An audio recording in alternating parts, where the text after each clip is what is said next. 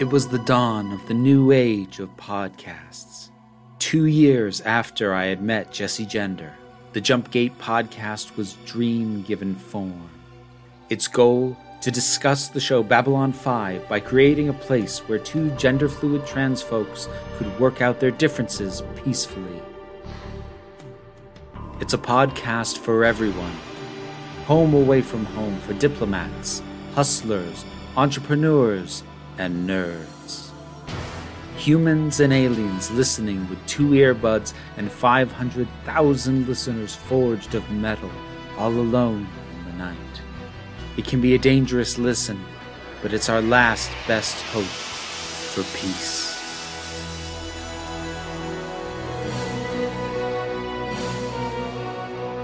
This is the story of the newest of the Babylon 5 podcasts. The year is 2022. The name of the show is Jumpgate.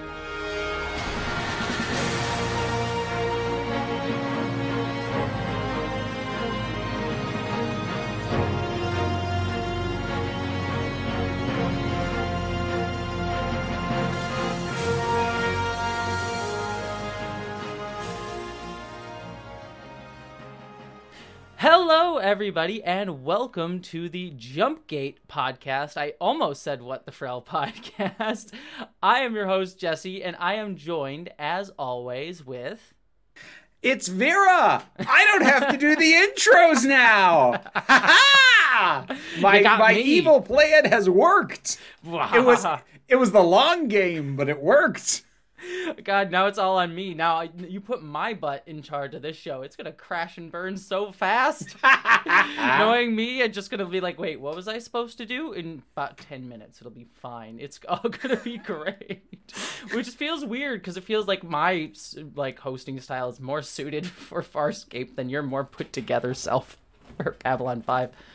I put the, I, by what standard Your face, your face was I put together? You're more put together than me. I feel like. I feel like we could generally agree upon that. I that. think I I think I'm more used to talking off script than you, but I don't. That's just that just means better faking it. Fair, fair. Well, I mean, I'm also good at faking it, but you know that's fine in a different context. Yeah, I, I'm great at faking it. Just ask my just ask ask my ex. Um, what was I gonna say? I, I, well, how are you doing? How's life?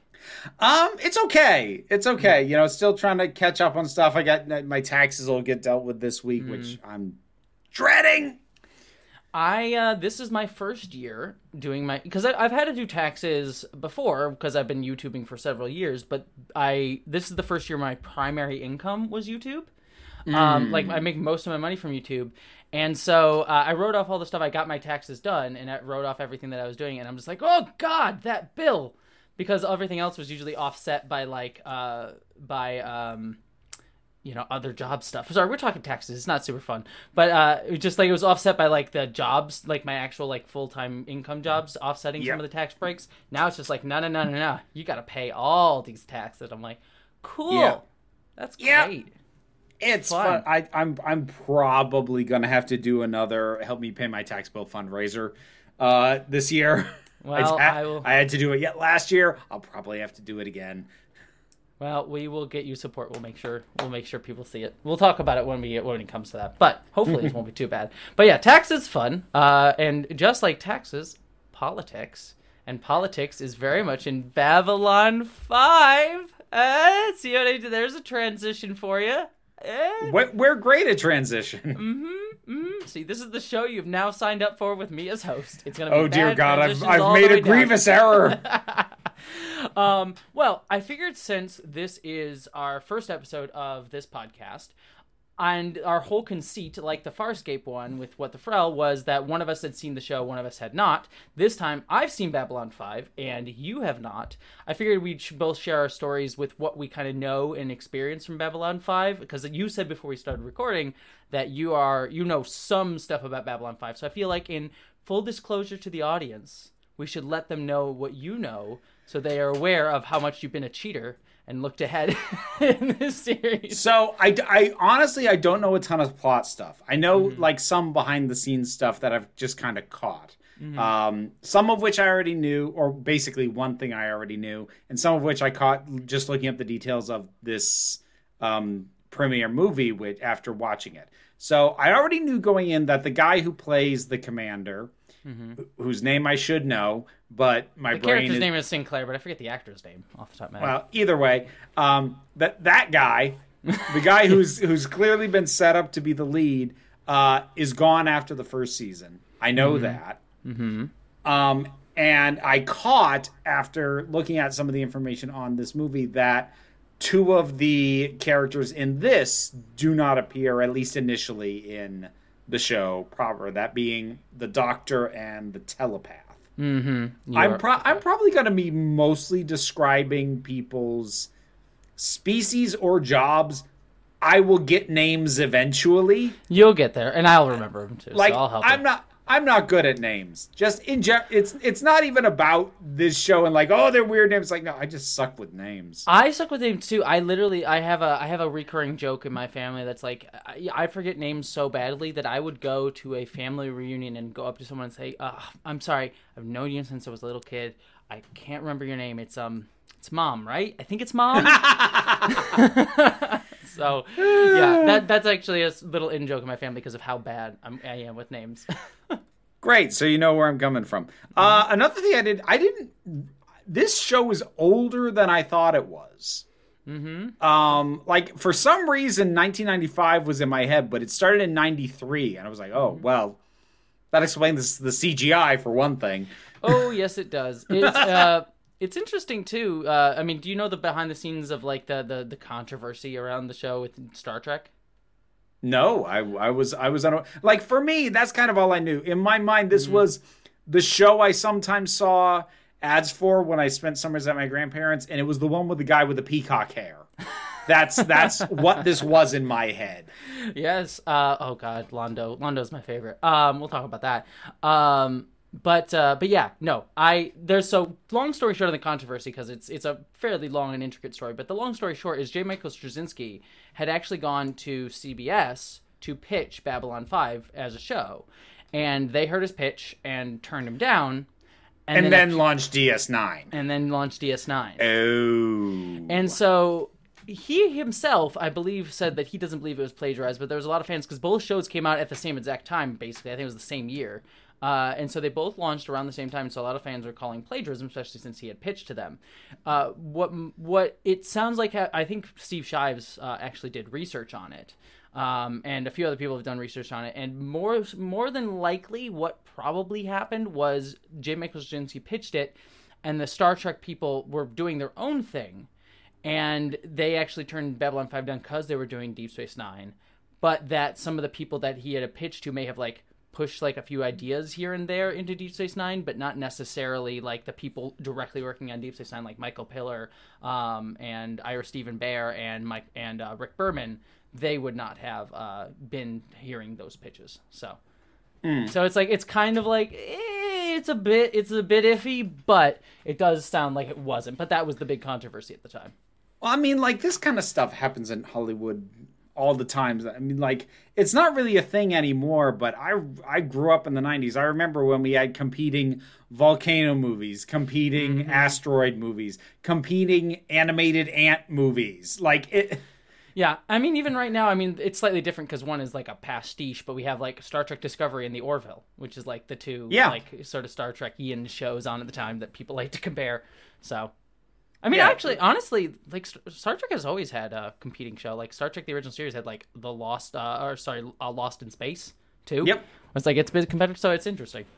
Yeah, I mean, like the the thing is, it's the general concept is relatively generic, and the specifics, at least as someone who doesn't know DS9 that well, seem to be relatively different. But that said, there weren't a lot of space station shows at the time, so having two launch at the same time, I get why people got paranoid. Yeah, they do. They also do differentiate as we go. They are somewhat similar in their first seasons, but once we get further in, they do differentiate enough. But we'll get there when we get there.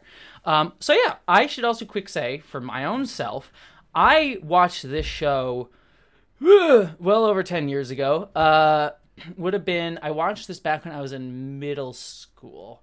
And I have I still have them all. I bought all this on DVD and watched it on DVD. So that would have been 2000 I don't want to make you feel old, but my middle school was like 2004, 2005, I 2006, hate in that you. range. Sorry. I turned 40 this month. Hey, I turned 30 in a few months, Shut up. so I'm just as old. Shut up. I feel you. Shut. um. So yeah. So I I have seen the show, but I don't, and I I, I vaguely recall some of the big beats in the story and, and and how it goes, but I don't really remember any of the like intricacies of a lot of the stuff. So I'm actually really curious to see how much I'm going to remember as we go through and be like, oh yeah, or if like, oh, I don't remember that at all. So it'll be kind of interesting. So, but I remember lo- I devoured the show when I got it, and like literally bought all the DVDs within weeks and just like ate through them. it was like one of my favorite shows at the time because it was like I'd seen all of Star Trek, so I needed something new. No, my relationship with Babylon 5 up to this point was a very dismissive gag in the early days of Council of Geeks, back when it was uh, scripted shorts. I had one where uh, characters were arguing about their favorite um, sci-fi properties. It, it started out as an argument between a Star Wars fan and a Star Trek fan, the classic face-off. One of the characters like makes their stand for Doctor Who, and then there's a fourth character who this is basically the punchline that ends the thing. They go, "Well, I've always been a fan of Babylon 5. Uh, The other three of them just all turn around and simultaneously go, "Shut up."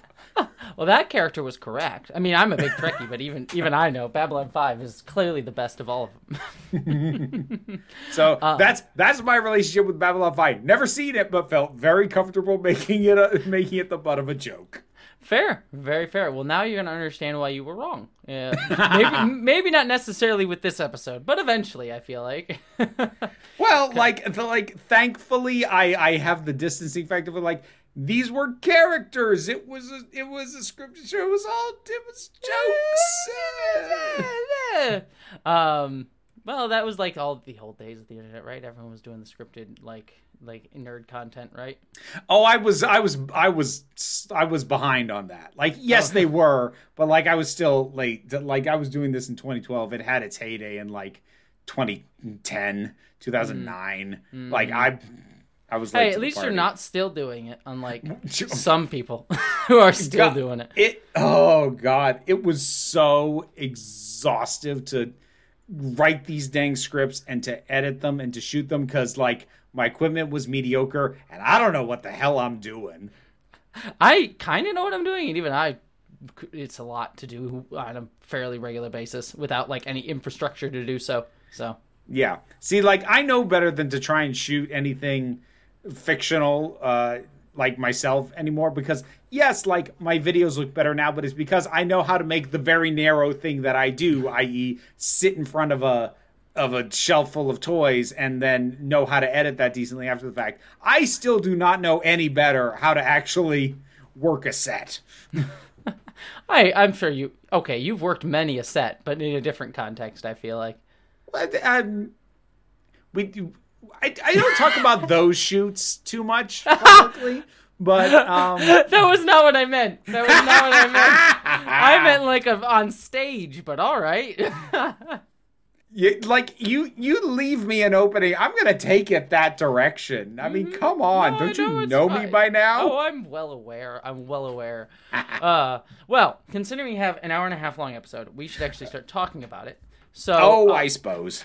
We're going to do kind of the same thing that we were going to do uh, that we did on what the Frel, where we're going to go through the episode, but uns- like uh, like loading it right into like synopsis and then full back catalog. I'm going to sort of we're going to talk about the episode as we go through it as I give the synopsis. So we'll go through the episode, talk about it more, and then we'll give our final thoughts towards the end and we'll sort of discuss it. It'll be basically the same exact thing, but just sort of we'll start with more in depth in the middle of it. So yeah let's get into the synopsis. And I'm I know I'm being very like here's the segments, but that's because this is my first time hosting this show, so I'll get more casual about it, audience, and I won't get in my head and start saying that as I'm doing the podcast.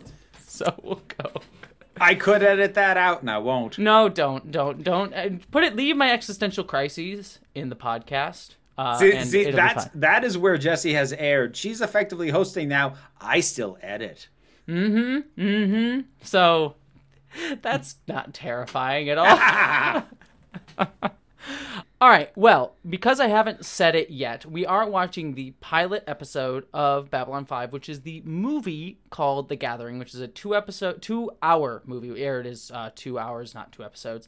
Um, and it was made several months before the actual show got made in the sort of typical pilot thing, so they were making it to get picked up. So it'll be interesting to just like talk about this because a lot of things change between this episode and the series of the show as we go through it. And I'm curious to hear what you think about it as we go through.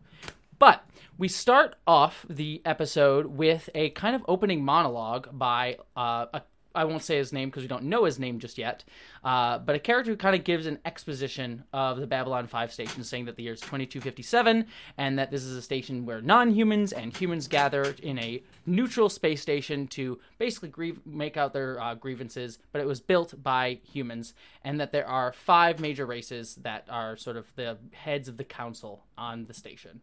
Um, so, what did you think of like the setup of this so far? Like when we were getting into it? I mean, like I'm not a huge fan of expository vo- voiceovers or um oh you're gonna have fun with this show then. well or um sort of uh, text crawls outside of star wars. Mm-hmm. um and even star wars doesn't always make it work. Uh but it's the dead speak! It's it's done well enough. Um as far as an opening goes it says a little bit of atmosphere. There is um, without overdoing the performance, there is that little sort of sense of tension because it brings up that it's called Babylon 5 because this is the fifth time they have tried to do this. And mm-hmm. this whole concept of having a station as a neutral ground for negotiations and all the rest of this has failed four times already. Mm-hmm. So, like, it's it it given that it is a storytelling tactic I don't generally care for, it is done pretty well for what it is. Mm-hmm. Yeah, and you mentioned that, uh, and and this is actually something that like I think goes throughout the whole episode. To just talk about here, I tend to think of this episode as um, well as you know the episode because they have that well as you know problem. I think especially in the first half of this, like there's oh, a lot of yeah, characters. The, the, there's yeah. this. I I actually I have it written down like um, I only wrote it down at one point because it, was happening too often after that. But I wrote down that uh, there's there's the exposition walk. Yep, yep. We get that. That's what we just got. We got the character of Lyta, who is a um, telepath who comes on the station, is met by Sinclair, our commander, who brings her through the station, and they like walk through the alien sector. We see all the aliens, who apparently their rooms are just plastic wrap in front of their doors. it's like they don't get good. They don't get good room accommodations. They just get the plastic wrap. yeah, and like uh, especially when it is a pilot movie and there's no guarantee you will get a second episode to lay this stuff out in. I mm-hmm. do understand that they're kind of they they they're up against some serious constraints and deadlines and and time restrictions on what to do. That having been said this is this is kind of textbook how not to do expos- expository information. So as you know, like yeah, you said, it's, it's, as it's, as you know, da, da, da, like you you might as well turn to the camera and go, "So audience, this is for your benefit now." Well, yeah, exactly. It's what the it's the worst type of exposition. Again, this is a very like there's a lot of backstory to this series that gets laid in, and I do think there's some good example of exposition that we'll talk about later on. But I think this one has the egregious problem where it is clear that the characters should know this information, but they're only asking it because the audience needs to know it. Like for example, she asks like, "Why is it called Babylon 5?" And then it says like three of them have been destroyed and one mysteriously disappeared. That will probably never come up ever again. Um, and so uh, like you probably knew that before you were stationed here. Exactly. Like you would have asked that question. Or as we learn in the next uh, scene where they're sort of meeting because there's a new ambassador coming aboard the stations where we meet our Vorlon. Uh, so we learn that there's a Vorlon ambassador coming, and literally someone says, I think Garibaldi says, uh, yeah, and no one's ever seen what a, a Vorlons looked like. I'm like, I think everyone at the table would know that piece of information considering their job is to do this thing. yeah. Yeah, there's there's a number of instances of that, and it's the kind of thing where honestly, uh, you. Not that I'm saying this would have been the better option, but like based solely off this episode, mm-hmm. I'm kind of left thinking this should have been a book. Because this is a this is the kind of stuff you can just lay into the narrative structure of a novel without having to have it be um, said as dialogue.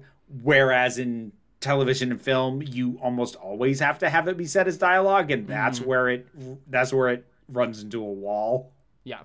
Yeah. And I, I definitely agree with you. I do think that this is, I mean, being the pilot, this is where it's the most egregious. I'm not going to say it never does it again, but I feel like just because this show is very much like, and we need to establish everything to get to the actual good stuff, this was just very much like clearly like J. Michael Straczynski being like, I don't know, they're just going to say it. they're just Well, yeah, going to say it. and again, by the nature of a pilot, in that he can't just trust that. Oh, don't worry, we'll get to some of this other stuff later. Like he has to lay it all out because this is him saying to the network, like this is the whole setup and everything. So, like, Mm-hmm. I I get it. I get why it's like that. It's still really easy to make fun of because this Oh, yeah. it's, is bad. It's egregious. It's egregious. But um, moving on, so we get to the meeting where we learn that the Vorlons. so Actually, this- hold up, back Oh, up. I want to talk about my very first note. Yes. um, that I wrote down as as the voiceover is wrapping up, and it's like there's a camera looking interior of the uh, of Babylon Five of the station. And I wrote down, "Ooh, it's a space mall." it is kind of a space mall. It really is. It's just like, yeah, everyone's just buying like food and nonsense. At least it's better than like um uh Deep Space Nine where they had like uh they had like lollipops that they were always on sale in Deep Space Nine. There was like le- there was like these weird lollipops that they were always eating in early seasons. It was very weird. So it is it is basically just a giant space mall though. Yeah, like it- it- there's one shot especially where it's like this looks like they redressed a mall because I can see all the did. different. They what? they probably did. Yeah, I, w- I would. look it up. I wouldn't be shocked, but but just seeing all these extras and these aliens just they're like wandering from one shop to the next shop. it's like, oh boy. Um, well, a few other things to note too. Uh, what did you think? I, I think it. What do you kind of think from of Lyta the telepath? Because we see that she has like an ident chip, and she's very much. And this sort of gets into later on the episode too, but she's very much seems to be regulated uh, as a person. I like that as an idea. I, I like that as an approach because general the general problem with introducing a telepathic character at all is that they break the narrative. And so you have to figure out ways around that. Whether it be having Deanna Troi, who's more of an empath than a telepath, and she can't literally hear thoughts, or if you go the X Men route and just knock out your telepath at the start of every damn story so that they can't solve mm-hmm. the situation for you. But I like the idea that rather than having something that kind of contrived, it's almost as if the world itself has realized this is a very powerful thing in universe as well as an overpowered thing as a narrative. So here are the restrictions and constraints on it. And I mm-hmm. kind of like the idea, the whole concept of the main reason she's there is to facilitate business dealings to basically tell one party whenever the other one is omitting something that they really should be saying mm-hmm. or has or has just flat out lied. Yeah, no, I, I think it's a really cool way to introduce telepaths and like show where they're at, at in this society because they'll play an important role. So it's be interesting. Uh, It's, it's also interesting that something that's generally thought of as like a superpower and like really like ooh is being used incredibly utilitarian. And I, Yeah. I kind of like that in general. It's like that's it's just it's a skill some people have and you can get a license to do it as a job. Hey. Yep, and also very like capitalist too, like very like oh, Yeah. we're gonna regulate it as a business sort of thing. Um, so yeah, I, I think it also like it tells you about Earth society. I think it's a that's again this is that's where exposition is kind of good, where you get like these subtle things of like representing other stuff instead of saying as you know you sort of learn about a society through through like just seeing how it presents and treats people um so moving on from there uh we do get we get to we'll talk more about him in just a minute so i'll just sort of mention but ambassador kosh Oh crap! Sorry. Uh, Yes. One other one other tiny thing that was at the start that I actually really appreciated. The first two crew members who we see who have lines are not white men.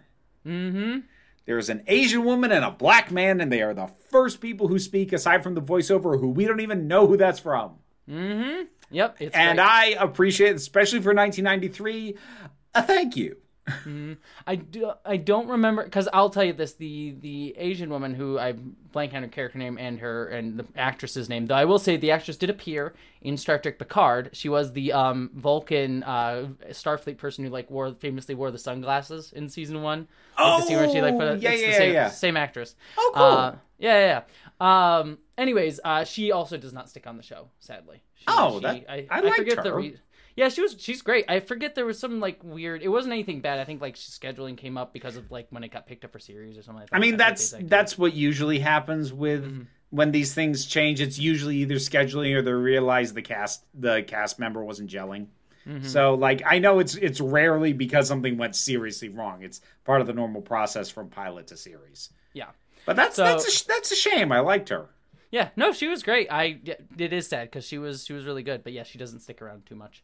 Um, I forget if she sticks around for longer than one episode. I don't know if she's she comes back or not. I actually have to top of my head, but we'll see.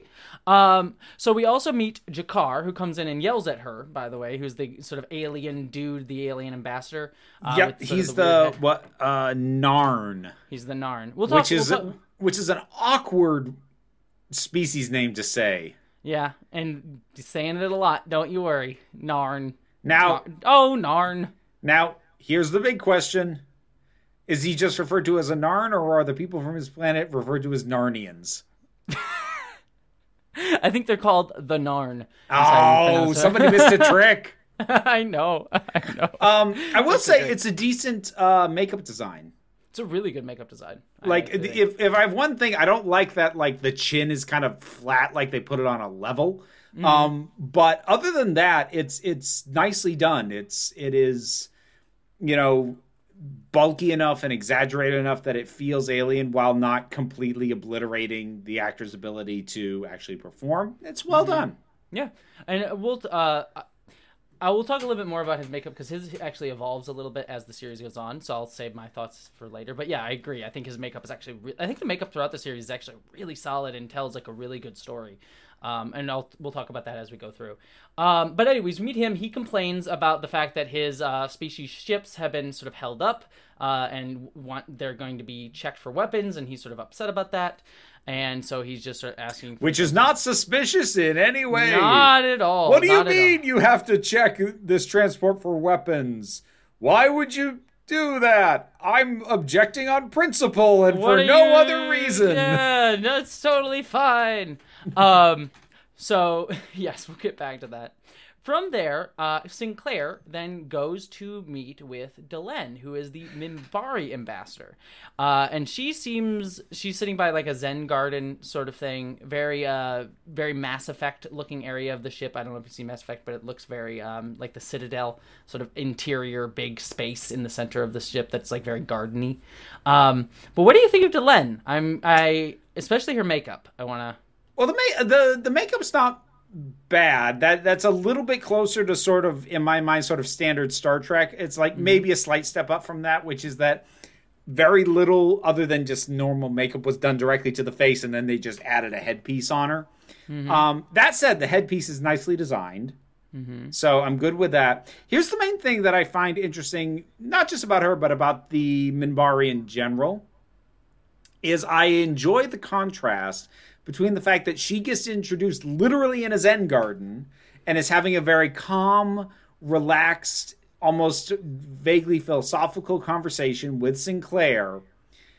And I like how that contrasts with mm-hmm. what we sort of learn more about the Minbari later in terms of the conflict they had with Earth and the fact that that kind of ended in a way that doesn't make sense. And I'm like, mm-hmm. this is intriguing because the way in which you introduce me to a member of this species, it makes them seem more chilled out. But then we're mm-hmm. like, I'm I'm sorry, they were doing what? They they they almost what? Yep. Yep. and uh, and I'm enjoying just inherently that contrast. Mm-hmm. You know, it's Babylon Five. I think does a really good job of, unlike Star Trek, where it's like kind of a species of hats. Uh, They like they, they do Planet of the Hats a lot on Yes. Star Yes. Trek. Whereas this show does a really good job of showcasing that there is an overall cultural ethos to a lot of characters. Like there, there's certain like as we start to learn, like there's a lot of like culture that comes with these different alien groups that sort of informs a lot of them. but they're not all one size fits all within that culture and that stereotype. So it's it's a really good job. Again, that's as the st- story develops, but you're seeing that here with with her, which is really cool. One thing I will note because you didn't notice it, and and I'm, and it may just be because I have the contrast of future episodes, but her chin and her like face is much uh, starker, and that, that's actually intentional. Uh, they actually sort of gave her a more masculine looking facial feature because the original intention with the character was that she was a guy who would transition to a woman later on in the series. Oh. But the reason they didn't do that is they were going to give her a masculine voice and like alter her voice, but it didn't work out when they were doing the series, so they ultimately discarded that idea. So as you'll see in the next episode, she's actually given a much more feminine appearance going forward. Oh, that's kind of a shame. I know it's disappointing because yeah, they were literally going Like be, even if they, you know, for logistic reasons, had to drop that storyline idea, I don't think there's any reason to not just keep the more masculinizing makeup. Well, I, I mean, oth- other than possibly for the comfort of the uh, of the actor, because I'm sure those prosthetics were additional time in the chair. So I, I suppose actors' comfort we can take that into slight consideration. Actors aren't cattle, yada yada yada.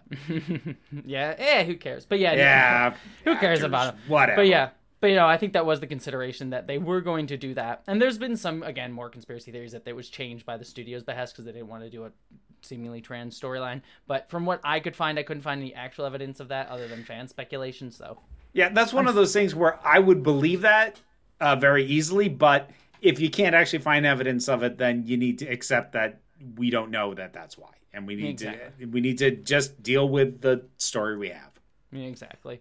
So yeah, so we meet her, and she's uh, sort of an interesting character, and she's clearly shown to be um, friendly to Sinclair, giving him information that uh, about the Vorlons that he didn't know otherwise, but having to do it sort of under the table. Um, Which I that I was immediately suspicious of, because if this is information that he doesn't already have, or that Earth in general doesn't already have, they can't verify it. He's taking her word on the validity of this information. That was my immediate thought. I'm like, that's really generous of you. What's on that disk? Is it is it even true or is it nonsense? Interesting, interesting take. I say nothing. Uh, it's one of those things. It's going to be very hard for me to not not not tease anything. Um, but yes, that is interesting. Uh, from there, we then go meet Garibaldi and Londo, uh, who are playing. Uh, who Londo is playing poker, and I think I might have missed another scene too. But um, we go and meet uh, Londo and uh, and Garibaldi. Garibaldi being the head of security on the station, and Londo, who is the um, the ambassador for the Centauri, who uh, again gonna go back to the um, the makeup for these guys and the the um, the look of them. You said very peacock Th- looking. th- th- this is the peacock hair guy. Yeah. Exactly. And what I love about that, if we're going to talk about costuming, because this is brought up in the episode, is that you we learn that they're from a species that used to be very conquering, but they're on the down. They're on the like they're starting to have a downfall. They're very clearly not at the height of their power. Very like fall of Rome sort of thing. Very clearly evoked to the name Centauri. But then the peacock look of it is sort of showing like they're trying to like show off and like be regal and like give this like show offy nature that like we have this history of being this strong proud race but it is all just show and not actually demonstrably still there um, which i think is is a really cool like element of the uh, costume design Oh yeah, like and it's it was interesting to sort of start to get a better sense of the timeline because initially to hear Londo was probably the only name I do remember. It, mm-hmm. It's interesting to hear Londo talk about the greatness of the Centauri as if it was in his own lifetime. But then the one major sort of story we get about things happened under the Centauri was his gra- was during his grandfather's time. So I'm kind of left thinking, was this was this empire or whatever even actually great in your lifetime? Because i bet you it's been in the decline the entire time you've been alive and since before that. It's like i don't know it's like um it's like somebody in their 40s in england longing for the days of empire. It's like it's never been that as you've been alive. What are you on about Exactly. No, it's interesting. It's it's very much this like oh we, we used to be great and we've lost the lost that sort of sense. But it's like was it ever really like it's sort of idealizing the past sort of thing. with Like, them. was it ever? Because thing one, it was never that while you were alive, and was it ever that in the first dang place? One other thing we do learn that comes up through G'Kar later on too, speaking since we're in this backstory, is that they did also uh, enslave, or well, they did control the Narn, and they take affront to being called having been called slaves. Yeah, so li- li- little bit of uh, little bit, little bit of hostility, little bit of, little bit of tension. Yep. And speaking also of um, exposition too, and since again we're on it, so I might as well bring it up too. Just jumping ahead a little bit, we also get a scene later on where, uh, well, you know what? I'll save it. We'll come back to it. Um, the Vorlon. From there, we do get. Let me make sure I'm checking my notes real quick. The next bit is we do get the scene that as you talked about. We get the um, the telepath uh, showing off the ability that she like works for. Uh, she's very regulated and capitalist, and she like becomes like the people during business meetings. But then she also meets uh, G'Kar during that meeting as well, who asks her if he would uh, have a deal to breed with him because his people don't have any telepaths. Okay, I I've got I ah, this scene. So I have one super specific note about this scene. Mm-hmm. I hate that it ends where it does, and I hate that the scene gets cut off before we get a firm sense of her reaction to this. Because I feel like as an audience member, I should know is she she okay? disgusted by this? Is she amused by this? Does she actually consider this something worth considering? We don't know. Presumably, I think because the expectation is the audience is going to just do be doing uncomfortable cringe laughing at this guy you know, basically coming forward like, so like we could do cloning of you, but you know, it would be much more effective effective to do what was it I had to do direct mating. Mm-hmm. And would you like to be conscious or unconscious? I'd prefer conscious. Like all this nonsense, and I'm like, it's kind of gross, but also given that it's partly like it's it's giving me a sense of this character where I'm supposed to find this kind of gross. I get that part. I hate that the scene cuts off when he stops talking and we never know what she feels about any of this. That so two things, and, and even building upon that. One, yes, it's bad that we don't get the the woman's reaction to this because like it should also be centered around her reaction to something Yeah. like this. So there's that, and then also two though, we don't.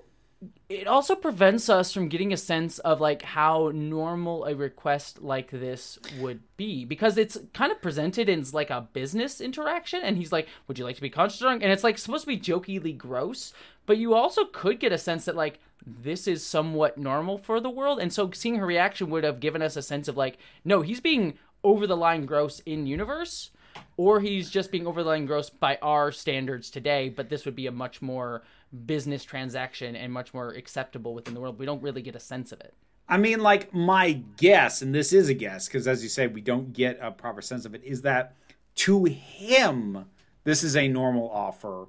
But I don't get the sense that this is a normal course of business because, given that his interest is with direct mating with a telepath, if it was a standard business to just do cross mating, they would have bred with a telepath by now. That mm-hmm. this is a thing that already would have happened.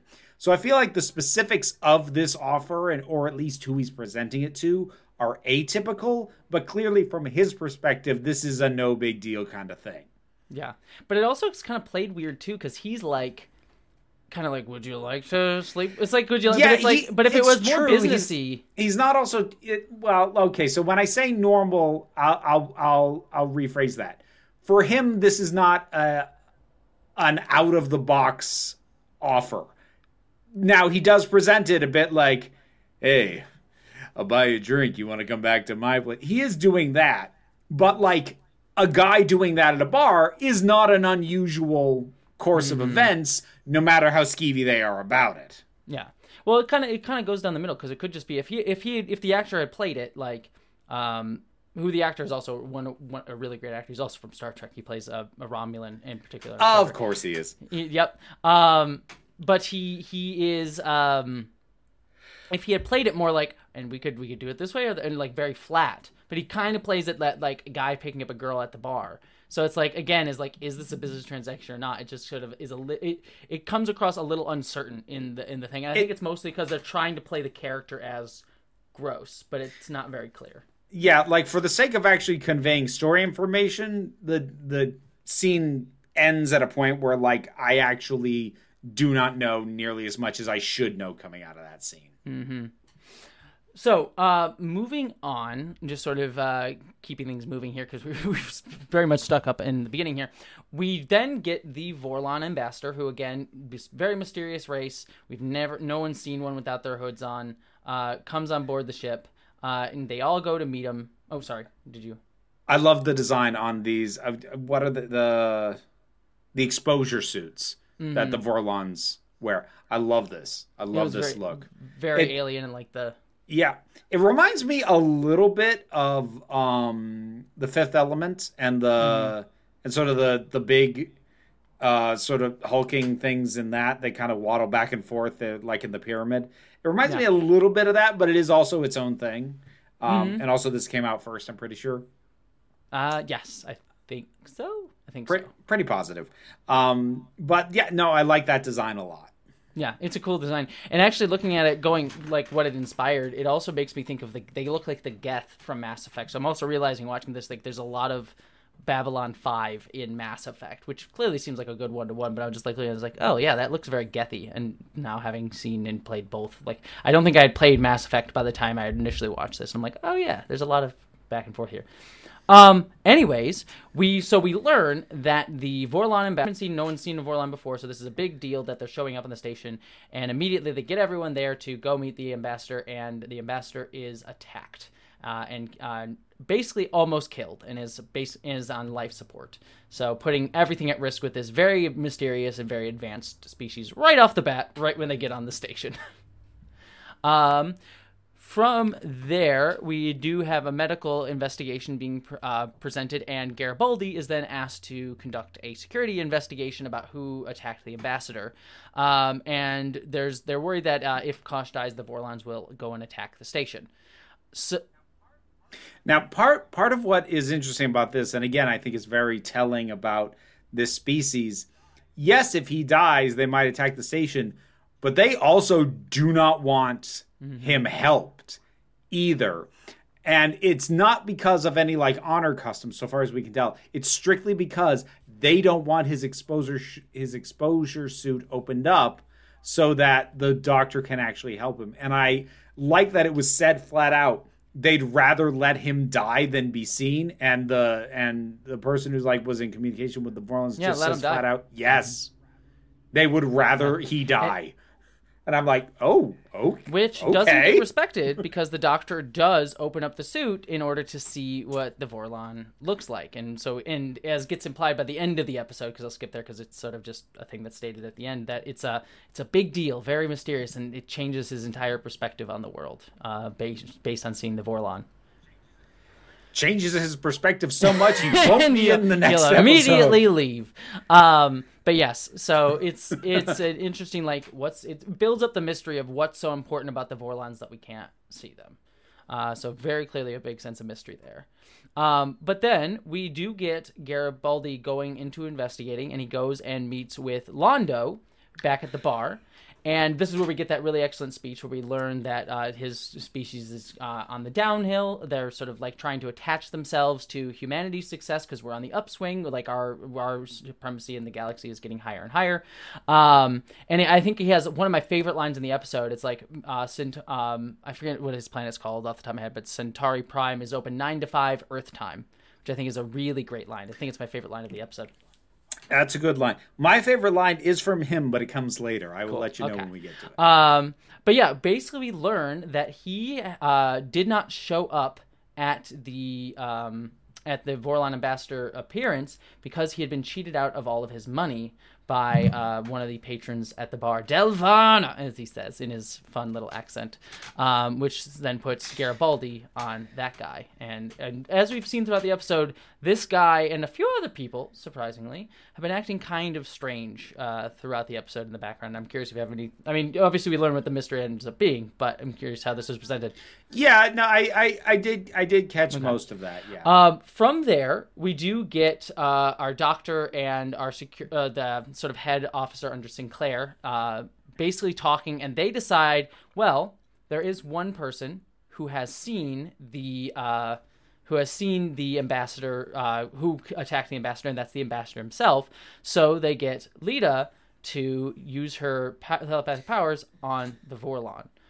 Um, and so she goes and does it. And there's like a big push because there's even things like she's talking about like she could lose her license she could get in trouble and also the vorlons would be kind of pissed off. Like there's just a lot of bureaucracy going on with all of this.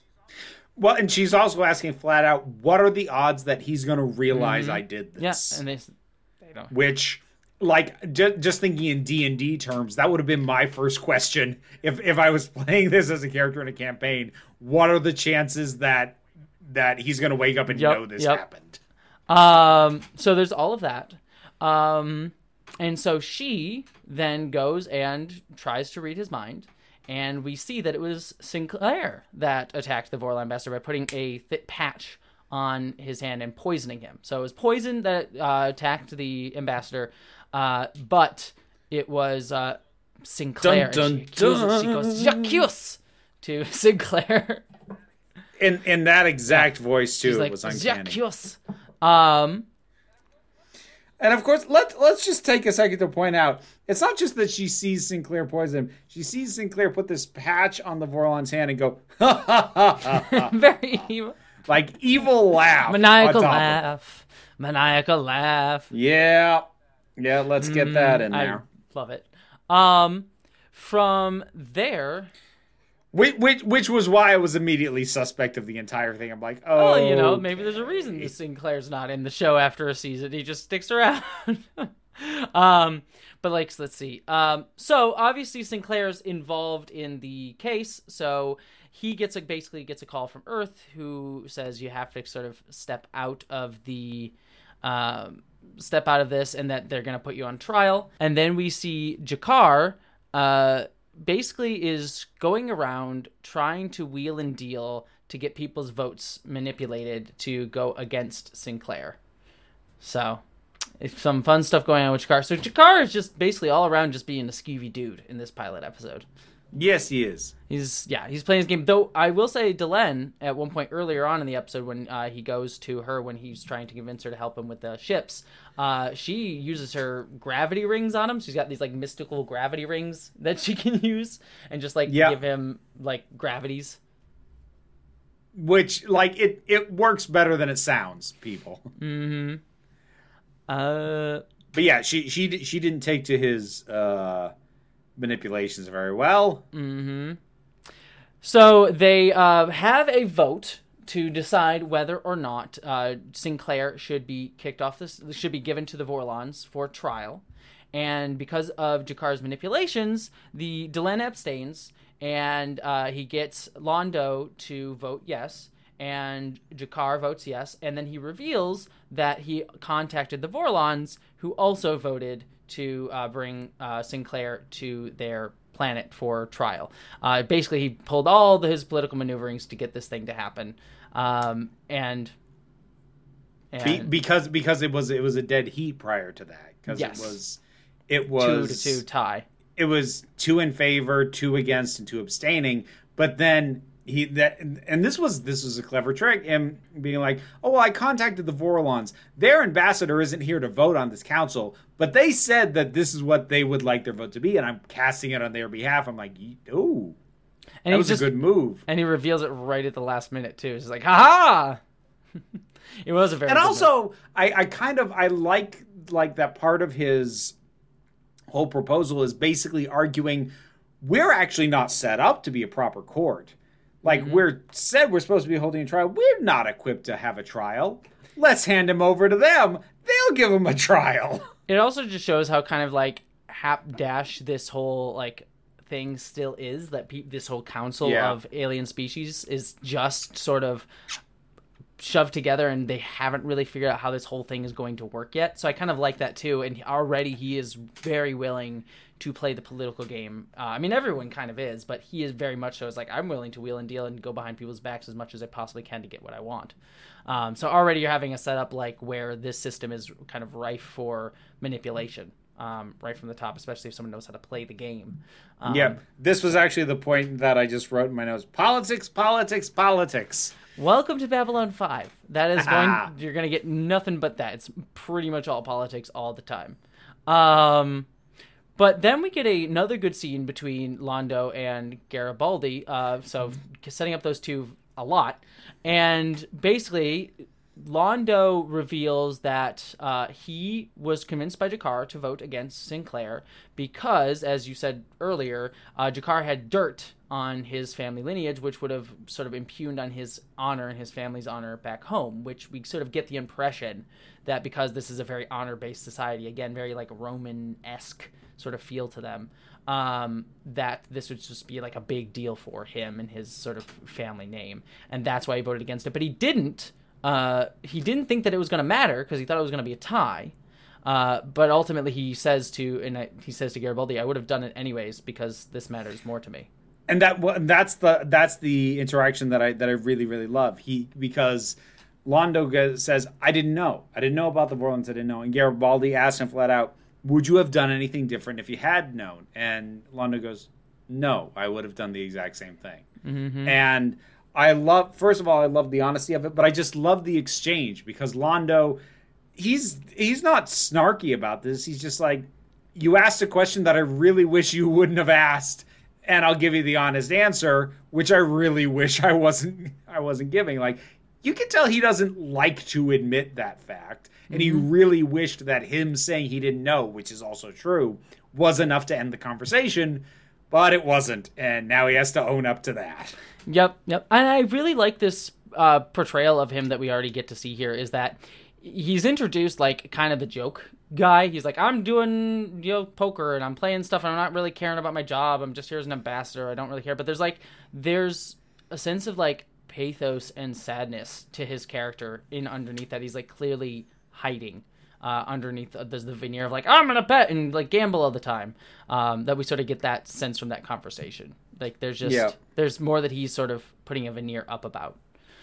Um, one other thing too that I didn't mention, this is just a, another piece of like decently done exposition that is worth mentioning, is that when Garibaldi sort of took over the investigation, that there was a pushback from people on Earth saying like, "You're gonna like Garibaldi uh, sort of run this? Uh, we don't want him. He's kind of when you don't really trust him. We you know we let him get on the station because your recommendation."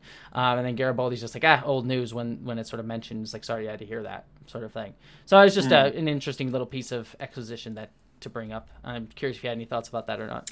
Um, not really. Uh, if I can be completely honest, I don't have too many deep thoughts about either uh, Garibaldi or I or Sinclair because Boring You plain know, dudes. they're just straight white guys. They, that my brain kind of skips off them a little bit. fair, fair. I will say Garibaldi does become one of my favorite characters. I do really like Garibaldi. So I'm not impressed with him in this uh, in this right now. Partly for stuff that's going to happen later, but we'll get there. he is he is very like standard neo noir kind of detective character in this. Um, sort of like, oh, I got a past and I'm gonna be a grizzled detective sort of thing. Um, from there, we do get a really interesting scene where while he is being waiting to uh, go for trial, he's talk. Uh, Sinclair is talking to his girlfriend, and he sort of references that he was on the line went back uh, years and years ago as a sort of he was a pilot of a ship during a military battle the last military battle versus the humans and minbari. And that the minbari were right on the edge of destroying earth that there was a big conflict they were humans were almost beat they would have been destroyed and it was this big battle that apparently uh, humans at least everyday humans, uh, like everyone just sort of like going around still like thinks that they bravely pushed the Minbari back at that last moment. But Sinclair reveals that he was on the line to his girlfriend and they lost. Like they were going to go and destroy Earth. Like he was there, his his uh, sort of squadron got destroyed, and they were about to win. But then he has a gap in his mind of several hours. I think it might be a whole day. I forget the exact timeline. 24 hours. Yeah, 24 hours that he cannot remember. And when he comes out of it, the Minbari had signed a peace treaty. They had just left and they were up and gone. And so that's sort of a big mystery that's in his life of what happened during this missing 24 hours and why did the Minbari back off? Well, and it's also kind of following up on something that that was brought up before because um, the uh, the Narn, when he had talked to the Minbari ambassador, he had asked flat out, like, "I heard that you had the ability to take to beat the humans. Why did you suddenly stop and negotiate peace?" And she will not give him an answer on that, not even oblique answer, just like no answer to that. So this is a continuation of this idea of they had won, but then just didn't. Mm-hmm. And like, okay. And it also goes back to what you're saying too of like showcasing them not being all hats too because they are very much shown to be a very powerful and willing to destroy people race. So Yeah. So probably the one of the most powerful of of the five. So that is uh, definitely there. Uh, from there, we do get. I'm just trying to make sure because. I, also, for reference, everybody, we were actually supposed to record this episode last week, and I'm trying to remember everything as we're going. So, apologies if I'm like taking a second. Oh, to, like, I've got. I've got some random nonsense that I noted that that I can sure- fill the time with. I'm sure. I'm. I well. I'm sure I can. I'm sure I'll. I skipped over some stuff, so we'll make sure we can we can get it in there. Do you want to go into some of the stuff that you think I missed so far? Oh well, no, this is just totally random nonsense. Somebody calls Sinclair, and the screen it says Babcom. That's the name of their of their Mm-hmm. What's of their wrong with voice chat. Babcom, huh? Babcom. Come on. I laugh. Like I backed it up. I'm like, no, Mm, it's no. good- It must. It must have been the font. I didn't read it right. That I saw it. I'm like, you gotta be shitting me. It's good old Babcom. Come on, what's with what's wrong with good old Babcom? I will bet you anything they never say that out loud because then it would become immensely clear how stupid that sounds. yep. Uh, okay. I'll just I'll just ring him up on Babcom. It'll be great. Yep. So from there, we do get uh, Lyta apparently goes down to check on the Vorlon, and turns out that Lyta is there trying to kill the ambassador, but it gets revealed that Lyta is actually a changeling. Right? And I believe, am I missing a bit there? No, you're not. But it's not that Lyta is a changeling. Is that this Lyta is a changeling because oh, she yeah. runs into the real Lyta in the hallway. So the way you had worded it kind of implied that all the time that Lyta had been a changeling. all Yes. the time. like, no, this is some somebody with I think what is it a changeling Net. net or something like that Mm-hmm. um, is being used to impersonate her, but she is actually there as herself.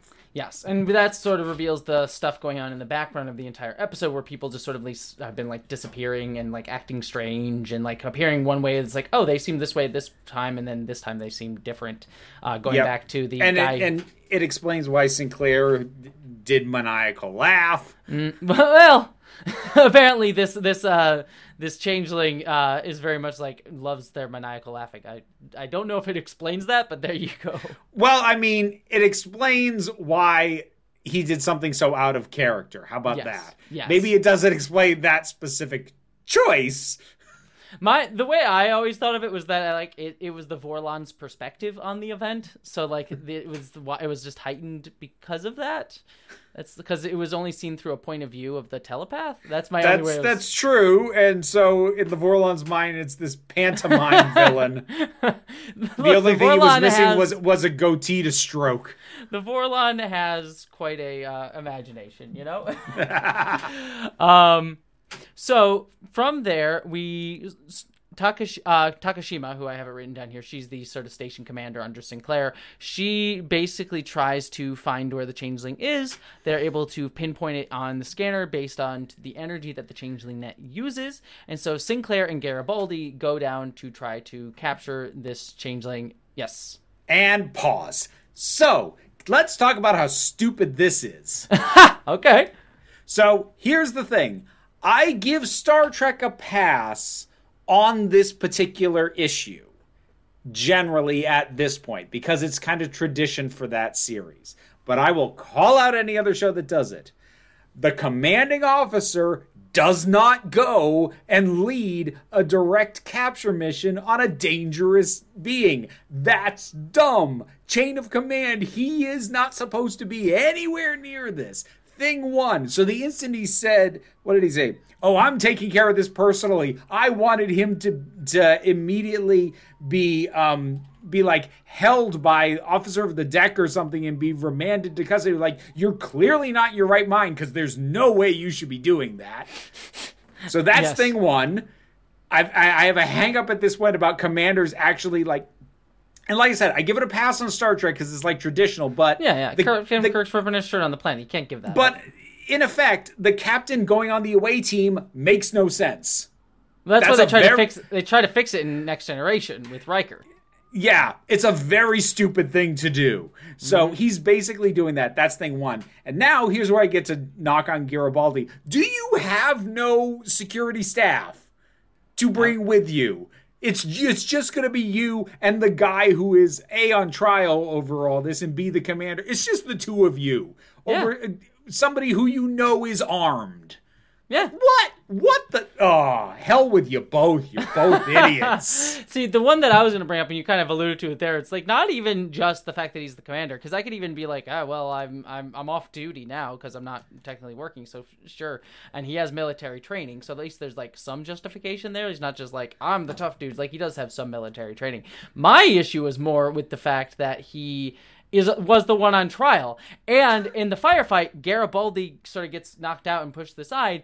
And so like who's to say that like you have the person who is indicted for these crimes or like put on trial for these crimes capturing the lead suspect. It's like that feels like a huge conflict of interest and you and like kills this person and just says, "Yep, it was definitely them." I mean, we know it definitely was, but it's also like from anyone It's- looking it- in, is one of those cases where it's expected to get away with it because the audience knows mm-hmm. that he's definitely innocent and it was definitely this person. But like, by what rationale would anyone else believe this? Oh well, Garibaldi could vouch for me. Actually, I was knocked on my ass behind some crates. I didn't see a thing. yeah. So let me get this straight. yep. You're on trial for a murder. You personally decide to go after an alternate suspect. You kill that alternate suspect. With no and now we're witnesses. And now we're just supposed to take your word that it was definitely them. Yep. and again, I ask the question, why is Garibaldi the only security staff member there? I get that like they can't send the entire security team. They have other things on the ship to deal, but like they have to be able to spare one red shirt. Yeah. One. They're, they're they're low on red shirts today. It's Oh like, it's, my god. It's it was their weekend. Do off. your laundry. Get more red shirts. Um, but during that fight, it is also important to notice that the um, the changeling turns out to be a Minbari, uh, who's Yeah. doing all of this, and also says there is a hole in your mind when Sinclair asks, "Why did you do this?" and then immediately dies. So Yeah, which is of- something Sinclair will then link to his missing day of memory. We don't know that for sure uh, because later on, uh, he does ask Delenn about it towards the end of the episode. Uh, and clearly, Delenn is like, the way she performs this. She's grasping at straws. yeah, when she she's like, says it's this. just a saying. We say it all the It- time. it's yeah, just a a hole in gen- your mind. It's Yeah. a general insult. You know how you how you know you go up to Garibaldi and you're like, "Hey, you bastard! I love." You. Yeah, we'll just go, "Hey, what's up with you? You got a hole in your mind." man. they call you that all the time. Um, shouldn't shouldn't have named that the name of this podcast. Hole in your mind. Oh dang! that Um, worked. Yeah, it would have been fine. Um, but yeah, so the basically this all gets sort of settled, and we learn that uh, that the changeling did it, and everything's good. And Delenn sort of also had to take a little bit on the nose as well because it was a Minbari who enacted this, but they don't really know who it was. And Sinclair says, "Well, you can't be responsible for the the problems of your entire species." And then immediately after that, we go get uh, we get uh, Sinclair confronting G'Kar who he reveals that he knows that G'Kar was sort of the one that kind of instigated all this stuff so he could also get the weapons off of his ships. Um, yes. So it was all a big play in order to get the weapons off the ship. And Sinclair basically says, "Well, I know that you know that I know that you know, and if you ever do it again, if you ever threaten this the safety of the station again, I will blow you up because I just made you eat a bomb." Uh, so Well, he doesn't actually identify it as a bomb. he insinuates. Well, no, what he says flat out is that he you just swallowed some some nanomachines. Oh, that's right. That's right. And he identifies them as being trackers, meaning that he won't be able to go anywhere without being noticed and says that they're going to be in his system for 5 years. That's right. That's right. I forgot about that. Um, which is just the length of the show. What a crazy coincidence. um, but yes, no, that is that is true. Sorry. Again, I watched this a week ago, so I'm trying to remember from from backup. Uh, but yes, but we also do learn that it is all a ploy by uh, Sinclair. That it, he didn't actually do that, but he does play with them a little bit, going beep beep every time. Like even Garibaldi knows to say beep beep and sort of get on G'Kar's nerves. Yeah. Well, see, what I love about it is that it's not just like we did it to mess with him. Like it, it has legitimate strategic value because, like, if they had actually done this, like, and the implication being they have the tech to actually do this, had they done this, he's going to go, you know, back to his people. They're going to do whatever they have to do to find and remove these things. But if they think they're there, but they're not, they're just going to keep looking forever and just get really irritated and waste time and resources looking for something that's not there. And even further too, and I don't think this is stated that that's sort of the end joke of the episode's on that is like ah he's gonna have to keep getting looked over and over and over looking for it. But also it just also provides that there's no proof that they actually did that. So there's no like way back for the Earth government to get implicated in like having literally put a bomb or put uh put like threatened a an ambassador essentially. Yeah. So there's no proof of it, which is also kind of nice. Yep. No. Well well done. Well played. Mm-hmm. Uh, from there, we basically do get a big um, celebration that the Vorlon ambassador's here. Yay, he's alive. He's not gonna die now. Yep. doc, Um, doctor recovered him and Yeah, and the doctor's all like, "I've seen, I've seen a Vorlon, and it's great. Uh, it's and, really and- great. And I'm gonna go home now. yep. Here, t- I tender my resignation. see you all later. And then we get a final scene with Delenn and um, Sinclair, where again we already mentioned that she sort of reveals that uh, Sinclair that it sort of gets revealed that she knows something about why Sinclair has a hole in his mind, or at least is grasping at straws to hide it. And then also we get it. She asks like, "Why do you keep rebuilding these stations after there's been five of them?" It's like, "Well, because humans are stupid." Uh, is is essentially not really. His response is, Well, he humans- he chooses to go with stubborn. I would have gone with stupid. Yes, well, I, I would have gone with optimistic maybe, but like they, we believe that we can make things work, and we try over and over and over and over again. Um, but yeah, no, it's it's a it's kind of like a weird like hopeful note uh, to end the episode on. Like we're gonna keep trying, even though all of this is clearly not gonna always go well. Um, and yeah, and I think that's pretty much the end of the episode. Was there anything that I uh, missed that you wanted to talk about before we get to like final thoughts? Well, um, the, I actually want to talk about Sinclair's actual introduction into the story. Yeah, please. because the way he gets introduced into the story is there's somebody trying to come on the station um, who is smuggling drugs. They call Right, it dust. Yes. Um, and once he gets found out, he immediately takes a hostage. Um, now Sinclair goes out unarmed to talk the guy down because they're afraid that if it gets into a shootout, innocent people are going to get hurt. Um, and I like that he says, like, look, you put your weapon down, I will I will have you escorted off the station, you will not be harmed. And I like that that is true. But he also says, if you ever show up back here again, like we are flagging everything about you, your face, your name, your DNA, you ever show up back here again, and I will blow you away before you even get anywhere near the station. So I'm like, good, good He's- balance. Man, man set some firm rules. Also, if you're hearing motorcycles, there's motorcycles going by on my side. So yeah, man set some firm rules. He knows he knows how to lay down the law. Yep. So now the immediate question is how many of the mysteries being set up in this will never be properly resolved? What I will say, this uh, without spoiling, I remember this show doing a very good job of setting up mysteries and paying them off. Okay. and feeling very satisfying in pretty much all of them. Well, see, I I had one point of concern, but now I have two because of something you said offhand. Because mm-hmm. you seem to say offhand that the whole thing about Babylon Four vanished and nobody knows why doesn't come up again. I was like, oh, but that was that was interesting. Oh yeah, because I I I wasn't being sarcastic at all in that moment. Yeah, I don't think you were. See, you're trying to cover. You're trying to cover now. I'm not sure.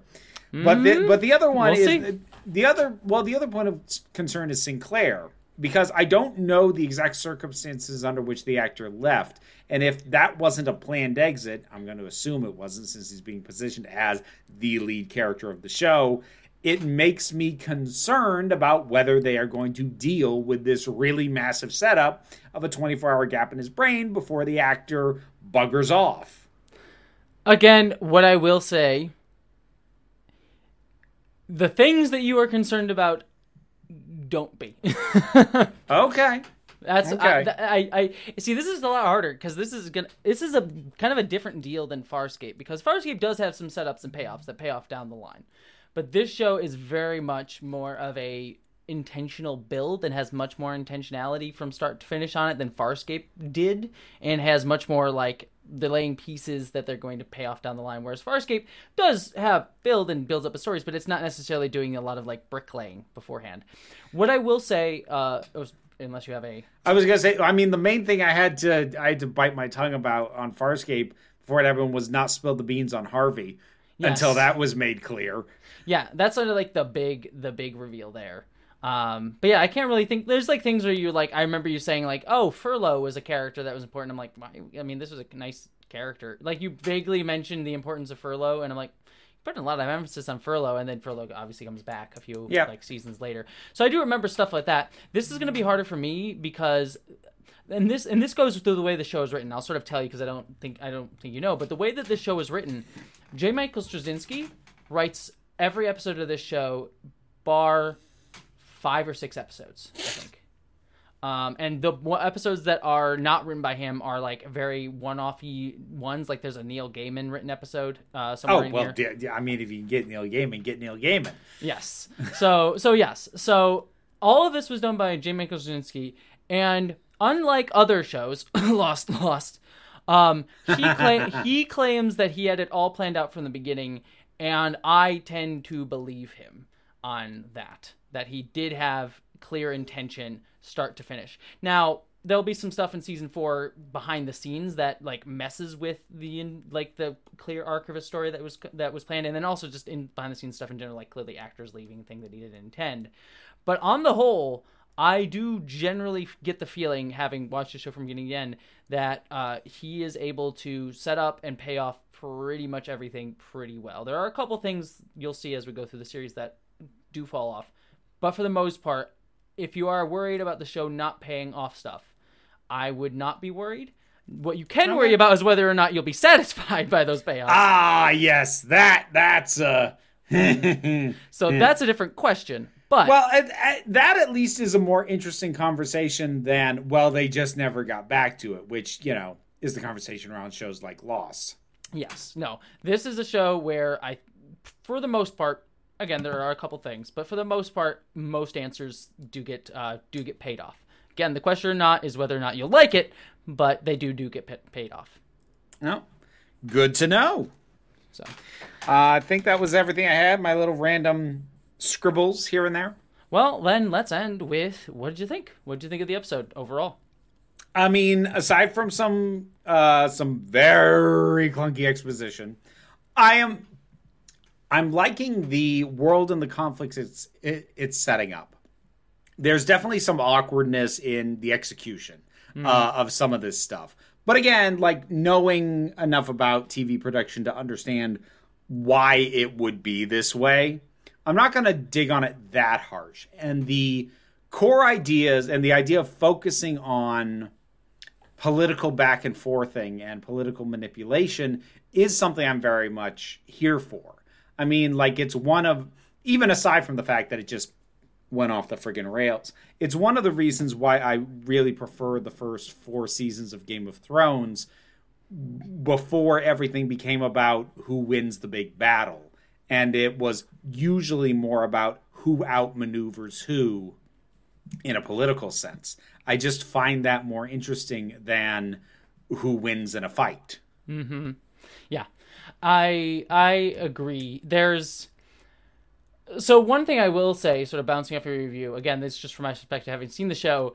This is very much a pilot. Yeah. this show does even even almost directly. I think it'll be even almost a distinct leap right into the next episode. Um, but especially as we get further and further along, the awkwardness tends to die down. It doesn't completely go away because it's it's a you know a weird big budget sci-fi series made in the 90s, so of course it's going to have some weirdness to it. But on the whole, there's some stuff that happens in this episode and some characterization even in this episode that doesn't completely match with how we see things going along. Like for me, some are spot on. Like Londo, spot on for how he's characterized for this series.